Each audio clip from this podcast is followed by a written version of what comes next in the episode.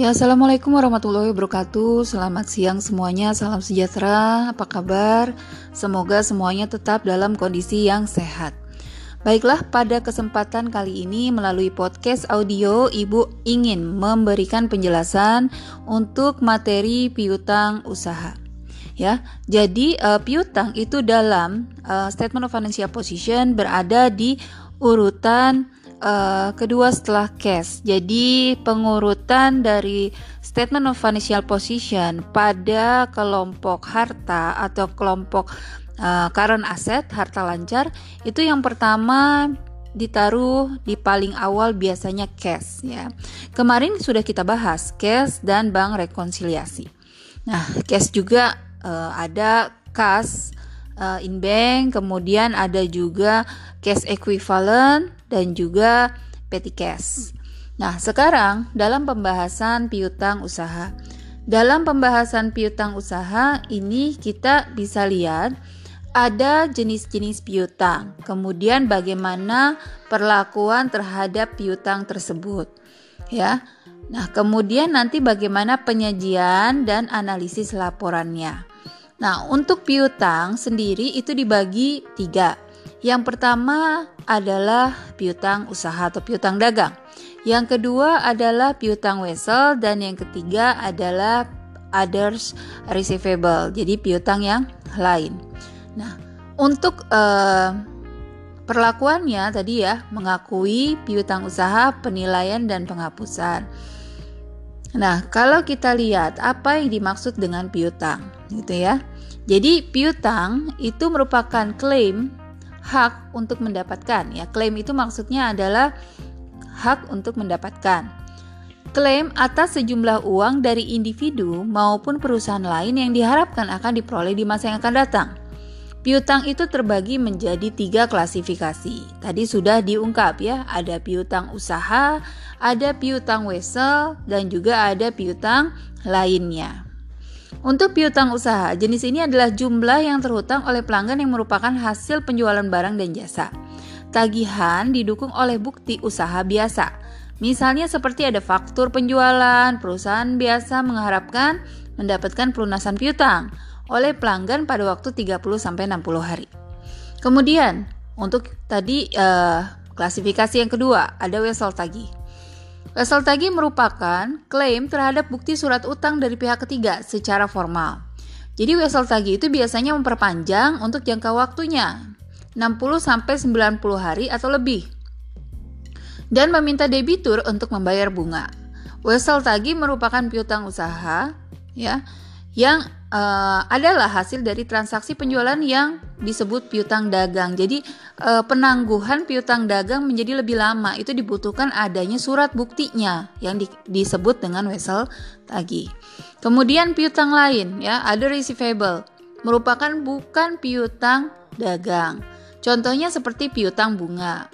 Ya, pinjaman dari uh, pejabat perusahaan atau uang muka karyawan dan lainnya. Nah, perusahaan biasanya mengklasifikasikan secara terpisah untuk melaporkan dengan item yang terpisah dalam laporan posisi keuangan ya tadi yang dikatakan other receivable. Nah, kemudian piutang usaha, akuntansi untuk piutang secara umum dibagi tiga tadi sudah ya. Nah, ini akan kita bahas satu-satu yaitu yang pertama recognizing account receivable, pengakuan piutang usaha. Kemudian yang kedua valuing account receivable, yaitu penilaian piutang usaha. Dan yang ketiga adalah disposing of account receivable, yaitu pelepasan piutang usaha. Nah, jadi kalau kita lihat di sini ada di slide ke berapa nih? Ada di slide uh, eh, 6 ya. Jadi di slide 6 itu ada uh, perlakuan umumnya, pengakuan, penilaian, dan penghapusan. Nah, untuk pengakuan sendiri, ya, pengakuan piutang merupakan tindakan yang relatif mudah. Perusahaan jasa mencatat piutang ketika mereka memberikan jasa secara kredit. Perusahaan dagang mencatat piutang ketika melakukan penjualan barang uh, secara kredit. Ya, jadi uh, untuk penjualan dicatat seperti apa? Jadi perlakuan yang pertama tadi pengakuan piutang usaha. Dalam pengakuan piutang usaha, kita contohkan di sini uh, untuk asumsi ya diasumsikan itu Hennes dan Maurits tanggal 1 Juli 2014 jual barang kepada Polo Company satu uh, 1000 dolar dengan syarat 2 10 and 30. Artinya kalau ada termin seperti ini ini adalah uh, transaksi uh, kredit. Maka yang dicatat adalah account receivable pada sales. Nah, ini sudah pernah kita uh, apa namanya? sudah pernah ada materi tentang perusahaan dagang ya. Jadi kalau ada piutang pengakuannya seperti ini. Account receivable pada sales. Di sini untuk ilustrasi tidak ada contoh uh, pajak ya, tidak ada F, uh, uh, VAT ya, VAT atau value added tax.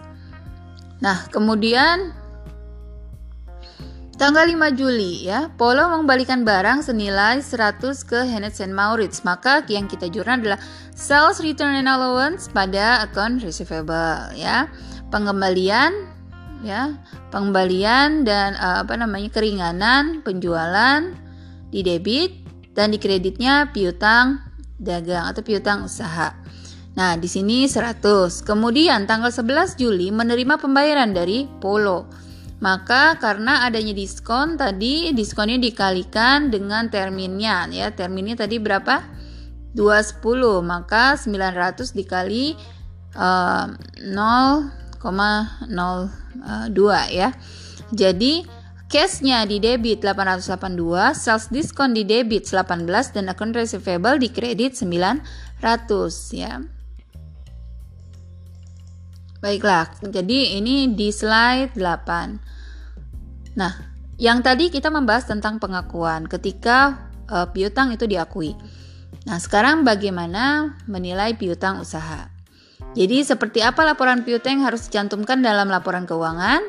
Perusahaan melaporkan piutang pada laporan posisi keuangan sebagai aset, namun penentuan jumlahnya yang harus dilaporkan terkadang agak sulit ya karena beberapa piutang menjadi tidak tertagi. Jadi ternyata ada piutang yang tidak tertagi sehingga harus dihitung kembali. Nah, untuk dicatat dalam laporan posisi keuangan. Nah, kemudian masing-masing pelanggan harus memenuhi syarat kredit penjual sebelum penjualan kredit disetujui. Kemudian perusahaan mencatat kerugian kredit sebagai debit atas beban kerugian piutang atau beban piutang tak tertagih. Jadi dalam valuing uh, apa account receivable itu ada dua metode. Yang pertama adalah direct off ya. Jadi uh, direct write off atau penghapusan langsung. Yang kedua itu allowance method atau metode cadangan. Jadi ada dua ya. Nah, yang pertama ini akan dijelaskan satu-satu. Yang pertama, perusahaan biasanya mencatat beban kerugian piutang dalam periode berbeda dengan periode mereka eh, yang mereka gunakan ketika mencatat pendapatan. Kemudian tidak menunjukkan nilai piutang dalam laporan posisi keuangan pada jumlah yang benar-benar diharapkan perusahaan dan tidak dapat digunakan untuk tujuan laporan keuangan. Nah, ini untuk yang direct fraud, uh, write-off method.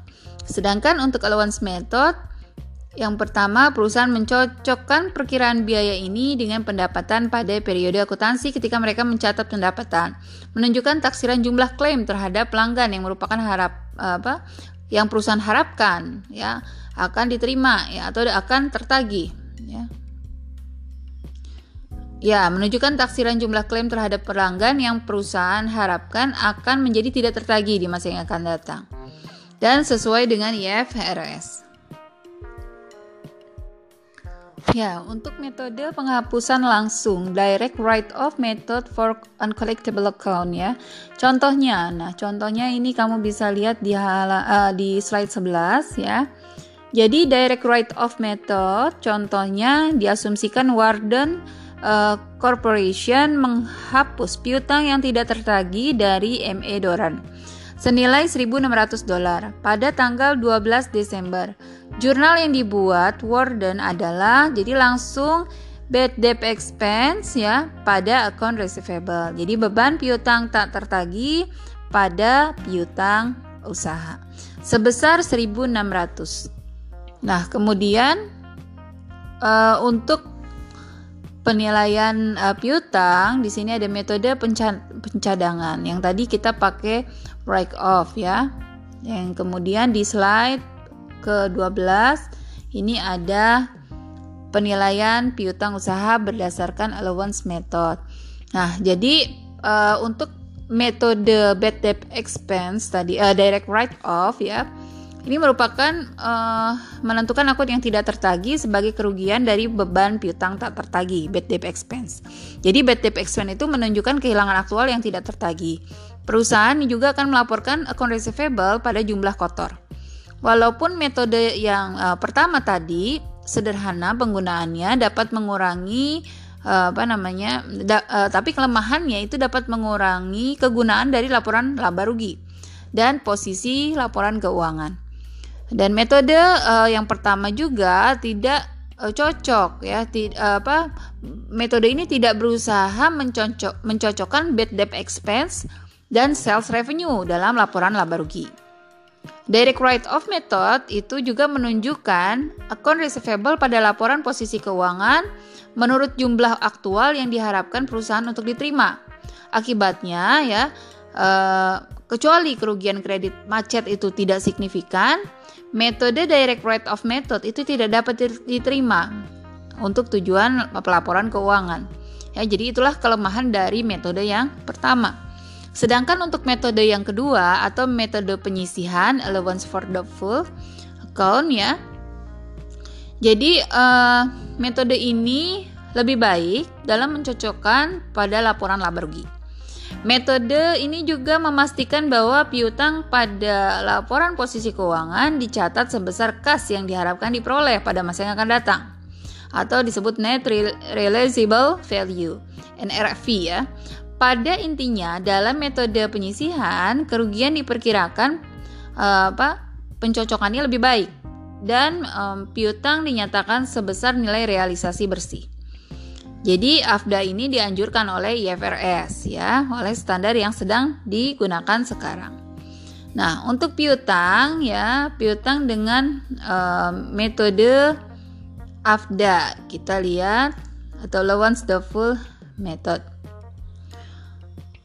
Nah, di sini kalau di uh, slide 12, perusahaan memperkirakan piutang tak tertagi mencocokkan perkiraan biaya dengan pendapatan pada periode akuntansi ketika menjadi ketika mereka mencatat pendapatan. Jadi ketika dicatat oleh perusahaan, pertama kali adalah BDE pada AFDA, ya. Bad debt expense pada allowance for full account. Nah, kemudian ketika adanya penghapusan akun piutang dibalik ya AFDA nya di uh, di debit ya. Kemudian yang dikreditnya adalah account receivable. Nah, untuk ilustrasi ya, mencatat estimasi tak tertagih. Kita asumsikan ada Hamson Furniture ya di slide 13. Memiliki penjualan kredit sejuta 200 ribu dolar tahun 2014 dan jumlah ini sisanya sebesar 200 ribu dolar tidak tertagih pada 31 Desember. Manajer kredit memperkirakan bahwa jumlahnya 12 dolar dari penjualan tersebut tidak tertagih. Nah, jadi kalau misalnya tidak tertagihnya sebesar 12.000 dolar menurut apa namanya perkiraan manajer kredit, maka nanti akan di uh, apa namanya di jurnal ya.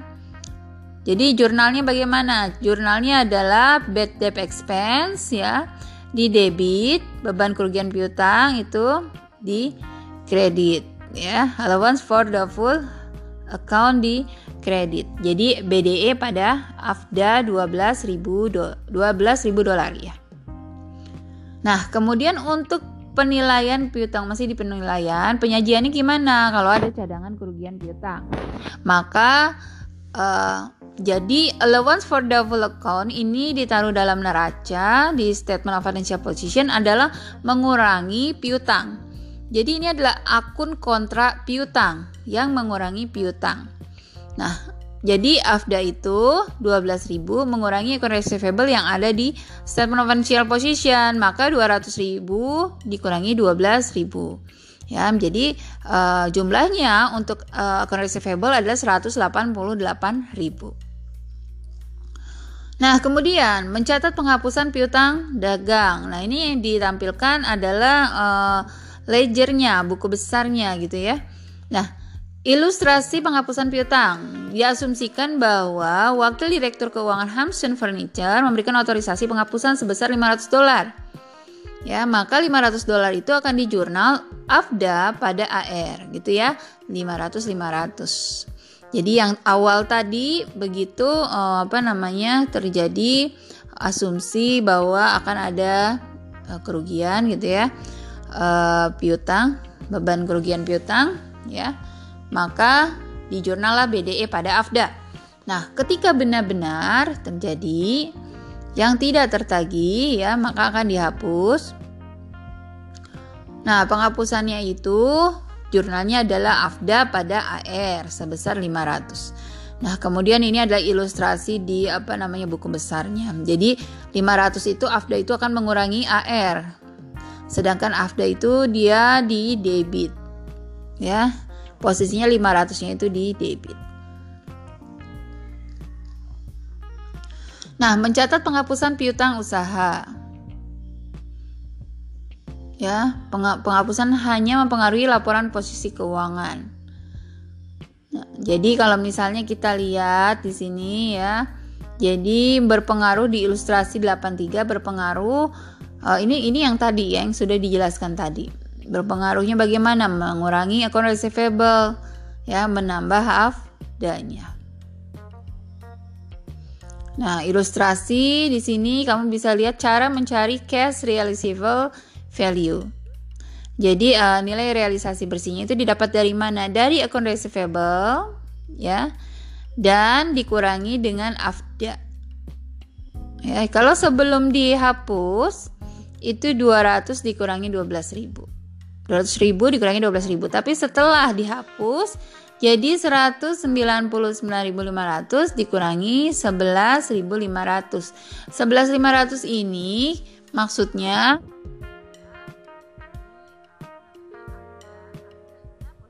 Danya ya setelah terjadi penghapusan.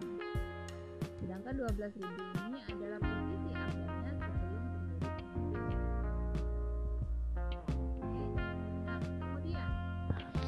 uh, penilaian piutang usaha. Ya, kita masih di penilaian piutang usaha, valuation ya. Jadi pemulihan rekening piutang tidak tertagih. Uh, diasumsikan 1 Juli uh, 1 Juli ya membayar sebesar 500 yaitu jumlah yang telah dihapus oleh Hamson tanggal 1 Maret maka jurnal itu dibuat. Jadi tadinya tuh sudah uh, tidak akan dibayar, kemudian uh, ternyata bisa dibayar maka jurnalnya adalah yang pertama harus dibalik dulu. Tadinya itu AFDA pada AR. AR itu akan receivable ya. Jadi tadinya itu AFDA pada AR, sekarang dibalik ya untuk memunculkan akun receivable-nya. Jadi AR pada AFDA. Nah, kemudian karena sudah dibayarkan, maka cash itu didebit ya diterima. Jadi ada dua jurnal. Yang pertama munculkan dulu eh, apa namanya yang sudah dihapus, kemudian setelah dimunculkan tadinya di sudah di apa di debit dikembalikan lagi ke kredit atas kas yang sudah diterima. Oke, nah kemudian kalau kita lihat lagi tadi posting ke buku besar sudah menjual piutang tak tertagih. Ya, jadi uh, Dasar yang digunakan untuk metode penyisihan itu adalah nilai yang dapat direalisasi ya. Nah, yang dimaksud dengan nilai yang dapat direalisasi atau NRV itu adalah nilai piutang dikurangi dengan uh, estimasi penyisihan piutang tak tertagih. Nah, allowance for doubtful account dapat ditentukan dengan dua pendekatan. Jadi, uh, AFDA itu bisa kita cari dengan dua pendekatan. Yang pertama adalah pendekatan laba rugi ya. Yang kedua adalah pendekatan laporan posisi keuangan. Nah, pendekatan laporan laba rugi atau presentasi dari penjualan percentage of sales ya atau biasa kita sebut dengan percentage of sales. Nah, percentage, uh, percentage of sale ini merupakan estimasi penyisihan piutang tak tertagih yang dihitung dengan cara mengalihkan persentase tertentu dalam penjualan kredit tahun berjalan. Ya. Jadi kalau misalnya kita lihat di uh, apa namanya so soal ya, contoh soal. Misalnya 100% yang apa namanya percentage of sale-nya. Jadi diasumsikan bahwa Gonzales Company memilih untuk menggunakan dasar persentase penjualan yang menyimpulkan 1% dari penjualan kredit yang tidak dapat ditagih. Jika penjualan kredit neto 2014 adalah 800 ribu dolar, estimasi beban piutang tidak tertagih menjadi 8 ribu. 8 ribu dari mana? 1% dikali 800 ribu.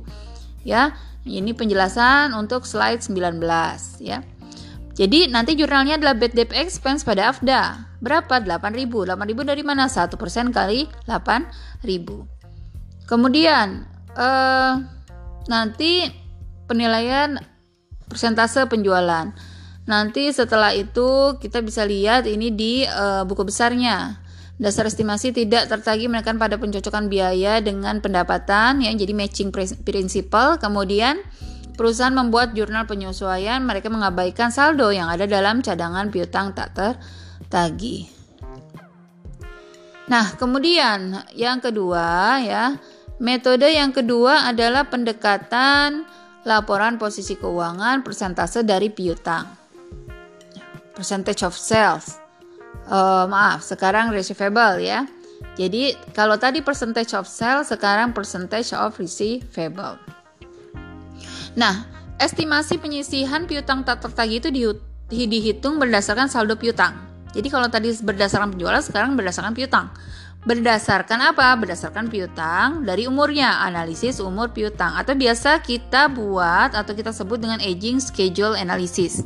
Nah, aging schedule analysis ini bisa kamu lihat di halaman eh di slide uh, eh, 21 ya. Nah, di slide 21 itu uh, nanti akan ada keterangan misalnya seperti ini. Customer A, customer A itu dia ya, customer A itu dia punya utang 600. Nah, apakah sudah jatuh tempo? Ternyata misalnya uh, number of day jadi uh, apa pembayarannya itu se selama apa kalau misalnya customer customer A itu piutangnya 1 sampai 30 hari dia bayar, ada juga yang 61 sampai 90 hari dia bayar atau lebih dari 90 hari dia bayar. Nah, ini masih ada gitu yang belum dibayar. Maka uh, dicatatlah customer A sebesar 600 itu dari mana aja? Dari uh, pembayaran 1 sampai 30 hari kemudian 61 sampai 90 hari bahkan ada yang lebih dari 100 uh, eh, dari 90 hari maaf Nah, kemudian untuk pelanggan B, misalnya dia punya piutang sebesar 300. Nah, 300 itu dari mana? Oh, belum jatuh tempo, gitu ya. Nah, kemudian yang C, yang C pelanggan itu punya uh, total utang 450. 450 dari mana aja? Dari uh, pembayaran yang 1 sampai 30 hari 200 dolar, kemudian 31 sampai 60 hari itu 250 dolar. Nah, itu nanti semuanya dijumlahkan ya. Jadi dari pelanggan A, B, C, D sampai yang lainnya. Nanti kalau dijumlahkan berapa jumlahnya gitu ya. Ternyata yang belum jatuh tempo 27.000, yang sudah jatuh tempo ya di sini lebih dari uh, eh, 1 sampai 30 hari, maka 5.000 5.700 kita jumlahkan ke bawah. Kemudian 31 sampai 60 hari itu 3.000, 61 sampai 90 2.000 dolar, kemudian yang lebih dari 90 hari adalah 1900 dolar. Nah, estimate percentage uncollectible itu didasarkan didasarkan dari pengalaman tahun-tahun sebelumnya atau periode-periode sebelumnya. Misalnya kalau misalnya dia belum jatuh tempo, ya uh, persentase dari uh, tidak tertagihnya itu biasanya 2%. Kalau sudah 1 sampai 30 hari ya lewat misalnya 40 eh 4%, maaf. Kemudian kalau misalnya ternyata utangnya itu sudah jatuh tempo lebih dari 31 sampai 60 hari yang tidak tertagih biasanya 10%.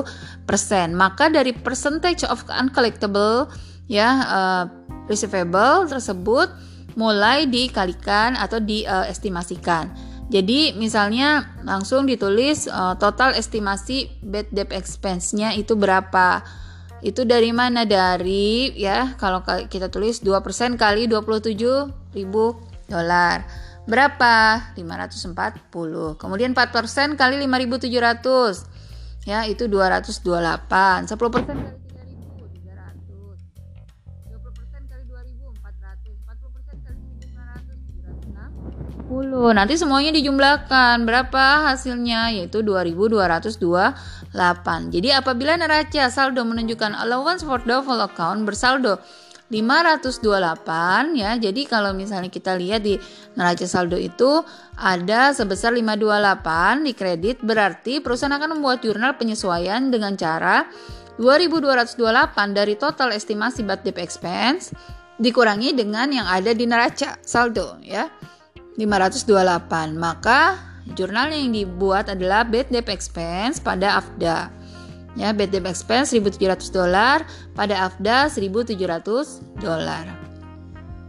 Ya jadi ini yang uh, bisa kamu lihat di slide berapa? Slide 22 Nah, kemudian ada ininya apa buku besarnya. Nah, kemudian uh, kalau tadi kita bahas tentang apa valuing ya uh, penilaian. Yang ketiga itu ada disposing tadi ya disposing of account receivable jadi piutang dagang itu dapat dilakukan uh, penjualan ya. Penjualan itu adalah pelepasan dari piutang tersebut sebelum tanggal jatuh tempo. Jadi pelepasannya itu bisa dengan penjualan. Perusahaan menjual piutang untuk uh, dua alasan misal uh, biasanya yang pertama, piutang dagang bisa merupakan satu-satunya sumber kas bagi perusahaan. Yang kedua, penagihan dan pengumpulan piutang kadang menyita waktu dan biaya sehingga perusahaan itu dapat bekerja sama dengan kartu kredit dalam penagihan piutang. Uh, misalnya kalau di Amerika Serikat seperti Visa, Mastercard, Discovery, eh, Discover maaf, itu bergerak dalam spesialisasi penagihan dan pengumpulan piutang. Nah, penjualan piutang di sini ya pen, jadi ada bisa dijual gitu ya. Nanti kalau misalnya dijual itu contohnya di uh, PowerPoint juga ada ya bagaimana menjurnalnya. Yang kedua itu ada uh, apa namanya ya kalau misalnya kamu lihat uh, ada juga penjualan kartu kredit ini dibaca aja. Nah, kemudian lanjutannya itu adalah nanti membahas tentang wesel tagi atau not, receivable. Untuk not receivable sendiri nanti akan ada pembahasan khusus di materi selanjutnya. Walaupun ini masuk ke dalam materi uh, apa namanya piutang, tapi uh, ada beberapa yang harus dilakukan dalam pengakuan penilaian dan pelepasan wesel uh, tagi atau piutang wesel itu agak berbeda sedikit yaitu misalnya dalam pengakuan wesel tagi itu harus menentukan dulu tanggal jatuh tempo dari surat weselnya. Nah, ini berarti harus uh, lebih banyak pembahasan di sini. Jadi uh, karena uh, apa namanya periode podcast ini dalam uh, merekam itu batas waktunya dibatasi, tidak terlalu banyak. Jadi ibu sudah dulu penjelasan sampai dengan piutang usaha. Jadi next time kita sambung lagi ke uh, piutang wesel. Ya, sampai sini uh, Ibu sudahi dulu. Semoga penjelasan tadi agak uh, apa namanya tidak terlalu membingungkan dan menambah pemahaman dalam mengerjakan evaluasi pertemuan keempat ya. Uh, sekian dulu penjelasannya. Wassalamualaikum warahmatullahi wabarakatuh.